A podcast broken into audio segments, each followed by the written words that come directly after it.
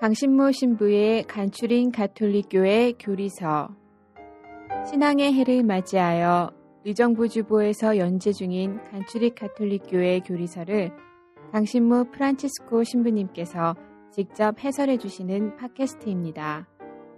방대한 분량과 어려운 내용을 담고 있는 가톨릭교회 교리서를 간단하고 명료하게 설명해 주십니다. 또한 지면에서 다루지 못한 내용을 추가하여 더욱 깊고 풍부하게 이해를 도와주십니다. 이 팟캐스트는 안드로이드 어플 팟빵과 애플 팟캐스트에서 들으실 수 있습니다. 의정부교구 홈페이지 ucatholic.or.kr로 접속하시면 강의 자료 문서 파일도 다운받아 보실 수 있습니다. 강신모 신부의 간추린 가톨릭교회 교리서 여러분 안녕하세요. 강신모 프란치스코 신부입니다. 예, 오늘 내용은 예수님에 대해서 공부한 것을 이제 마무리 짓는 시간입니다. 예수님에 대해서 길게 설명을 해 왔는데 그만큼 그 우리 신앙의 예, 핵심은 예수 그리스도를 안 것이라고 누누이 강조를 드렸어요.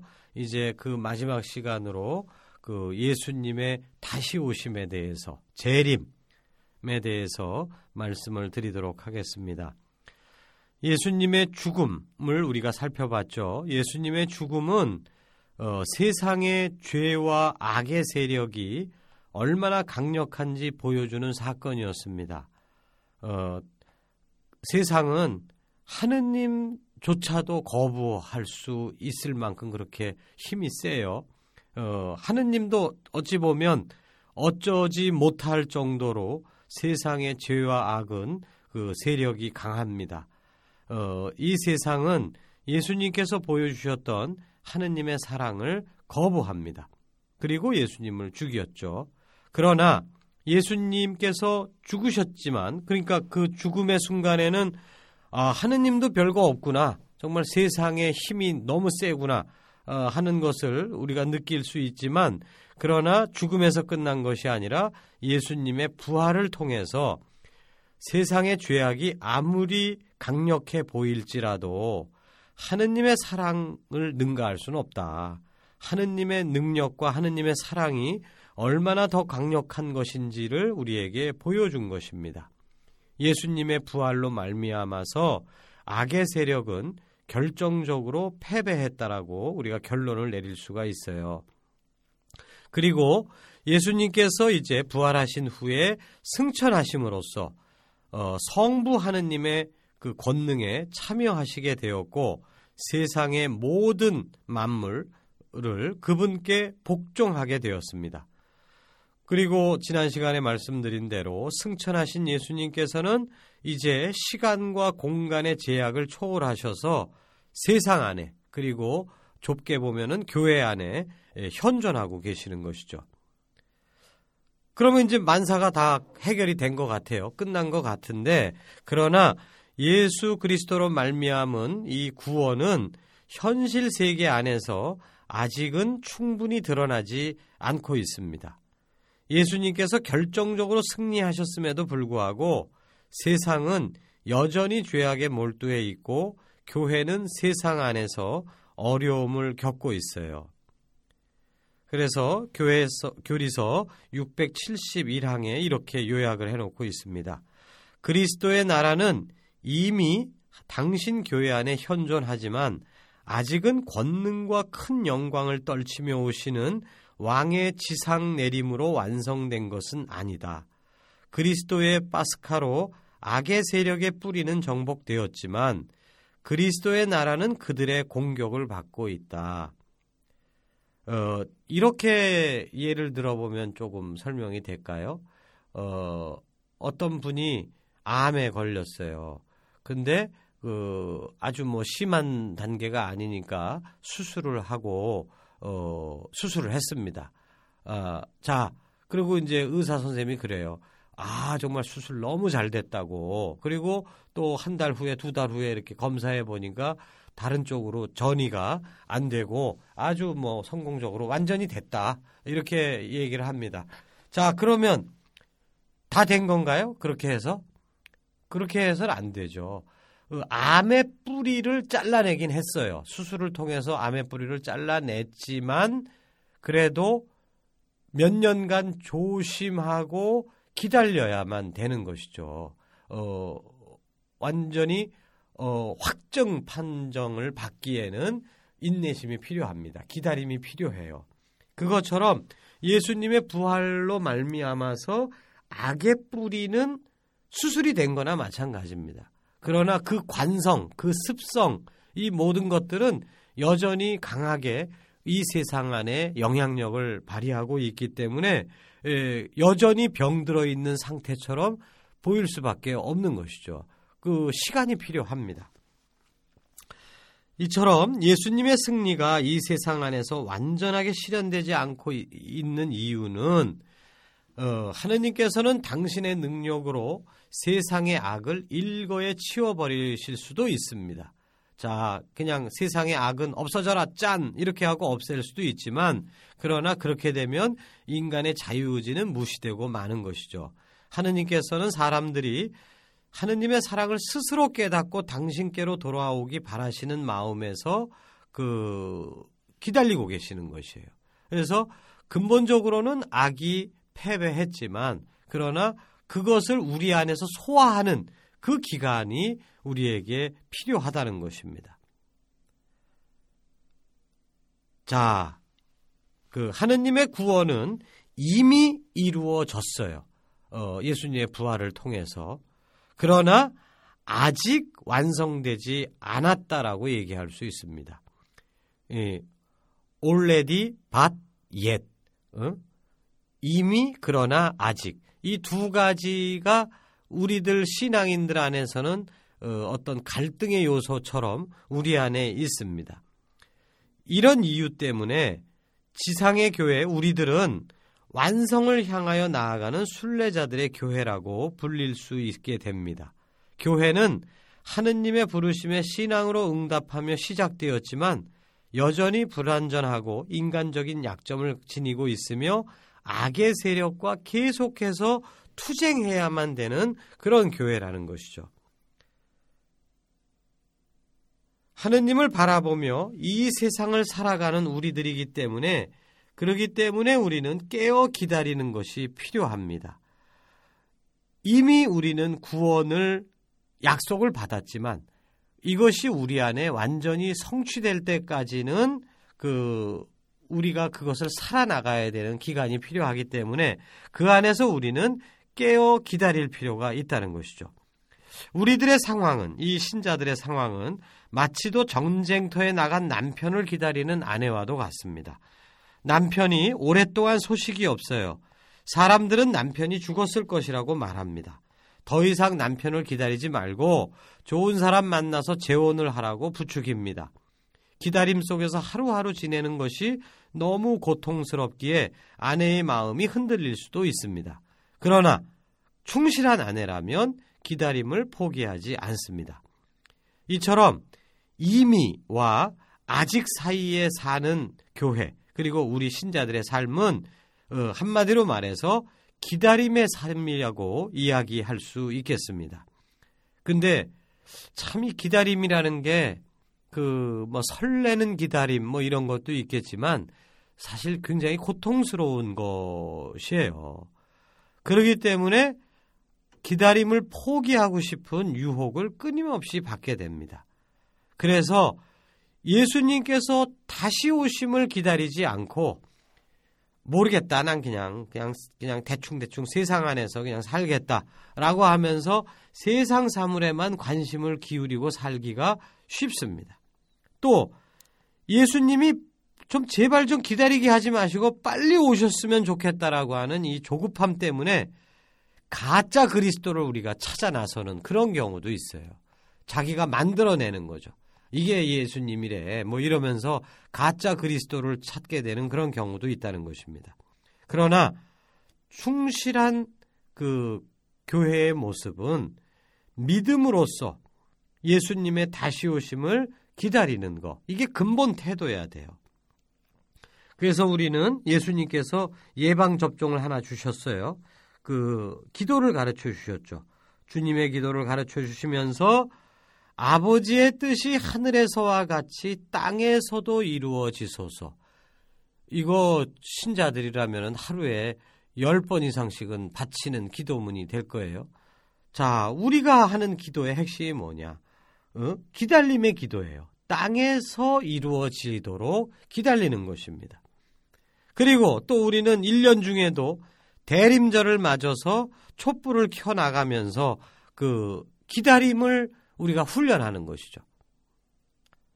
그래서 교리서 671항 또 한 줄을 더 읽어보면 이러한 이유로 그리스도인들은 그리스도의 재림을 재촉하기 위하여 특히 성찬 전례 중에 오십시오 주 예수님 성경 맨 마지막 묵시록 22장 20절에 있는 말씀이에요.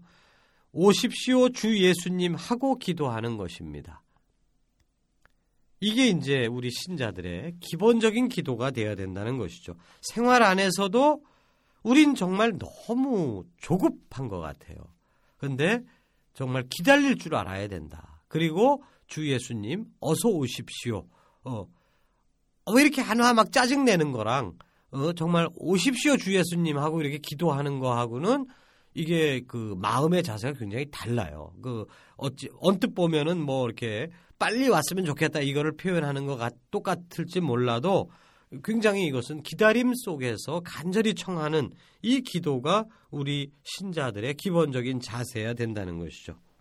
그러나 아무튼 다시 한번 말씀드리지만 기다림은 어렵습니다. 근데 우리가 믿는 하나님께서는 이 어려운 기다림을 쉽게 해주셔요. 그냥 내팽개쳐 놓으시고, 어? 그, 똑바로 앉아, 어? 기다려, 어? 무슨 뭐, 강아지 훈련시키는 것처럼, 그렇게 그냥 기다림을 무작정 훈련시키시는 게 아니고, 기다림 속에서 살아가는 우리들, 그 안에서 정말 어려움을 겪고 있는 우리들과 함께 해주신다는 거, 이거를 발견해 낼 때 우리는 제대로 기다릴 수 있어요. 안 그러면 포기하거나 조급증을 내거나 그렇게 되지, 되고 맙니다. 그, 뭐 그런 식이죠. 그러니까 그 정말 그 남편이 멀리 떠나갔는데 아무 연락 없이 10년, 20년 안 와. 그거 기다리겠어요? 나 올게. 그러고는 갔는데 20년 동안, 10년 동안 아무 연락 없어요. 그거 못 기다려요, 우리가. 그러나 뭐 매주 한 달에 한 번 계속 편지가 오고 전화가 오고 어? 어 저기 아내의 생일이라고 선물이 오기도 하고 이런 식으로 어 연락이 된다면은 그러면 기다릴 수 있죠. 어 쉽 조금 쉽게 기다릴 수 있습니다. 왜?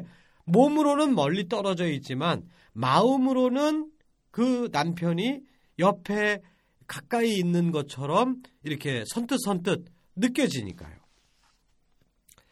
그러기 때문에 그 우리는 예수님을 다시 오시는 거, 하느님이 오시는 것을 막연히 기다리는 게 아닙니다. 우리는 그 구약 성경 창세기를 보게 되면 아브라함 이야기 중에 아브라함이 여행을 떠나죠. 이렇게 신앙의 여행을 쭉 가는데 중간에 그냥 뭐 여러 가지 어려움이 있어요.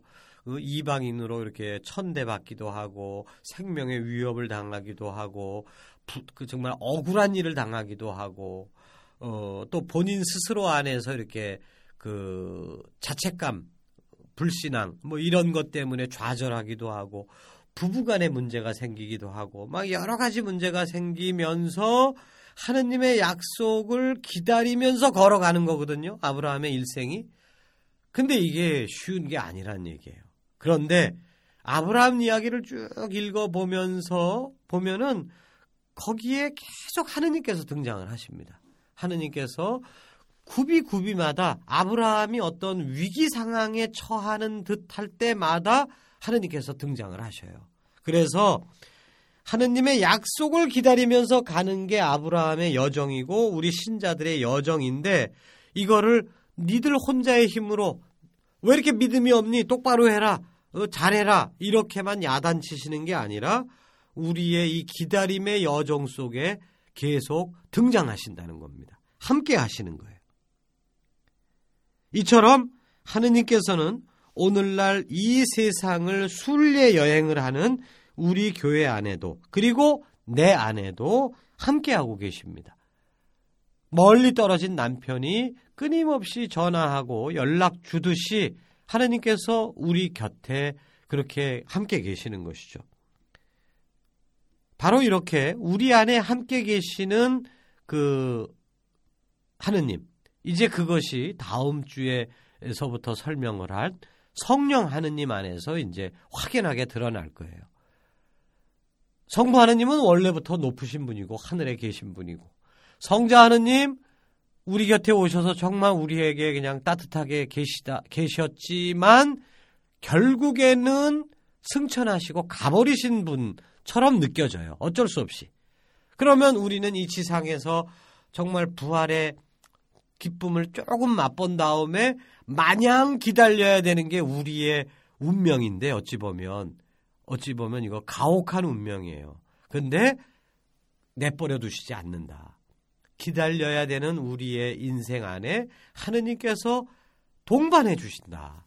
그게 성령 하느님께서 내려오시면서 우리와 함께 이 예수 그리스도의 다시 오심을 기다리는 이 여행길을 함께 걸어가 주실 것이라는 거. 이거를 우리가 제대로 발견해 내면은 우리는 제대로 기다리는 삶을 살 수 있고 그것이 바로 참된 신앙의 길이라는 것이죠. 마지막으로 이제 그 예수님과 관련된 구절의 맨 마지막 구절은 그리로부터 산이와 죽은 이를 심판하러 오시리라 믿나이다. 그래서 산이와 죽은 이를 심판하신다라고 하는 구절이 예수님의 다시 오심과 이제 뗄래야 뗄 수 없는 관계로 묶여 있는데요. 그렇기 때문에 예수님께서 다시 오신다는 이 사건은 우리들에 대한 심판 사건과 연결되어 있다는 것이죠. 근데 우리는 심판이라는 말을 들으면은 일단은 두렵기부터 해요. 그래서 많은 사이비 종교들이 심판의 두려움을 강조함으로써 사람들을 현혹시키고 있는 것입니다. 그렇지만 우리들에게 있어서 예수님의 심판은 오히려 기쁜 소식입니다. 이것은 두 가지 이유 때문에 그래요. 첫 번째는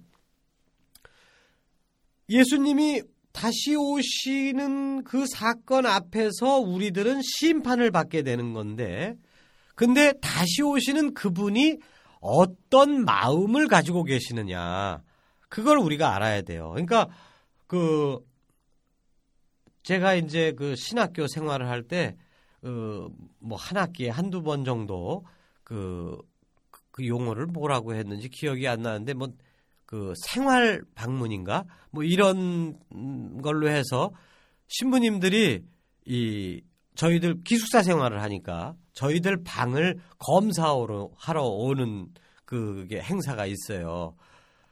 그 저는 좀 게을른 사람이라 갖고 이제 정리도 좀 저 잘 안 해놓고 막 그러면 이제 어떤 신부님 오시면 무지하게 화를 내셔요. 이게 이 꼴이 뭐냐 그러면서 뭐 어떤 분은 진짜로 이 저 창틀에 먼지도 만져보고 막 그냥 그 공부하는 책 책꽂이에 책 꽂아놓은 것까지도 막 뭐라고 그러시더라고요. 이런 식으로 정리해놓고 공부가 되냐? 아 공부는 내가 하는데 왜 당신이 뭘 걱정을 해요? 내가 이렇게 꽂든 저렇게 꽂든 아 꽂아갖고 내 편한 대로 공부하면 되지. 아무튼 아주 빽빽하신 신부님이 오면은 하여간 그 그분이 오신다고 생각을 하면 막 걱정이 되는 거예요. 이, 이 검사 받을 걱정이. 그래갖고 누가 오시느냐가 이게 그 관심사입니다. 근데 어떤 분은 굉장히 이렇게 털털하시고 너그러 오신 분이 있어요. 그분이 오신다 그러면 아싸 이제 뭐 아주 마음이 편한 거예요. 이것처럼 예수님이 다시 오실 건데 그분을 우리가 만나게 될 건데 다시 오시면 근데 그 다시 오시는 분이 어떤 분이냐? 승질 더러운 분이 아니란 얘기예요. 빡빡하고 너 왜 요거밖에 못 살았어? 어? 너 죽음이다. 막 이런 식으로 막 우리를 몰아붙이고 막 그냥 닥달을 하고 그런 분이 다시 오신다고 그런다면 그런다면 우리는 두렵죠. 그러나 우리는 지금 예수 그리스도의 탄생에서부터 지금까지 쭉 공부를 해왔는데 지금까지 설명을 한 예수님은 어떤 분이신가? 그분은 자애로우신 분이시죠. 세상 사람들을 만나러 오셨어도 가장 그 엉터리 같은 사람들, 죄인들, 구석에 밀려난 사람들, 지 앞가림도 제대로 못하는 사람들, 그런 사람들 일부러 찾아가시고 만나고 끌어안아 주시고 그랬던 분이거든요. 그리고 그런 그런 분을 배척하고 십자가에 못 박았는데도 그들을 용서하시겠다라고 하시면서 죽음을 받아들이신 분이란 말이에요. 그런 분이 다시 오신다. 라는 것을 우리가 생각한다면은 그것은 두려운 심판이 아닙니다. 오히려 격려하는 심판이 될 거예요.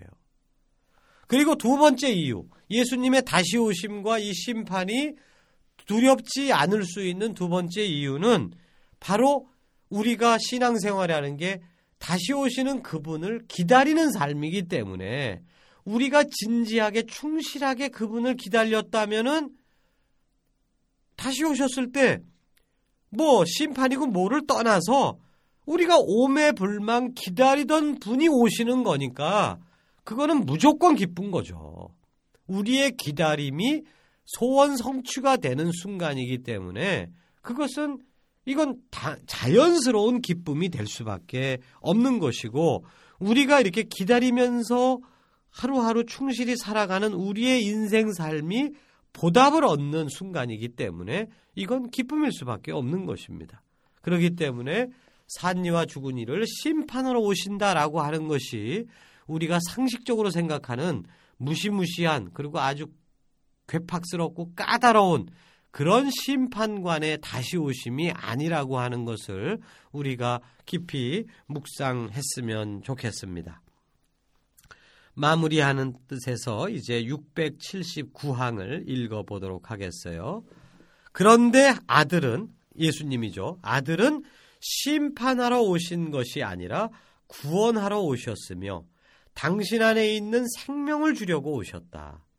이 세상을 살아가는 동안 은총을 거절한 사람은 저마다 이미 자기 자신을 스스로 심판하는 것이며 각자가 한 일에 따라 받을 뿐 아니라 사랑의 성령을 거부함으로써 스스로 영원한 저주를 자초하게 된다. 예수님이 심판을 하신다기 보다는 예수님의 다시 오심을 믿지 못하고 거부하고 그리고 세상 안에만 몰두해서 사는 그 자신의 삶 스스로가 우리 스스로를 심판하게 된다는 의미로 이 교리서가 이렇게 요약 정리를 하고 있는 것이고 우리가 충실한 기다림의 삶을 사는 신자들에게는 예수님의 다시 오심은 이거는 무조건 기쁨의 삶이 될 수밖에 없다라고 말씀드리겠습니다. 여러분 잘 들어주셔서 감사합니다.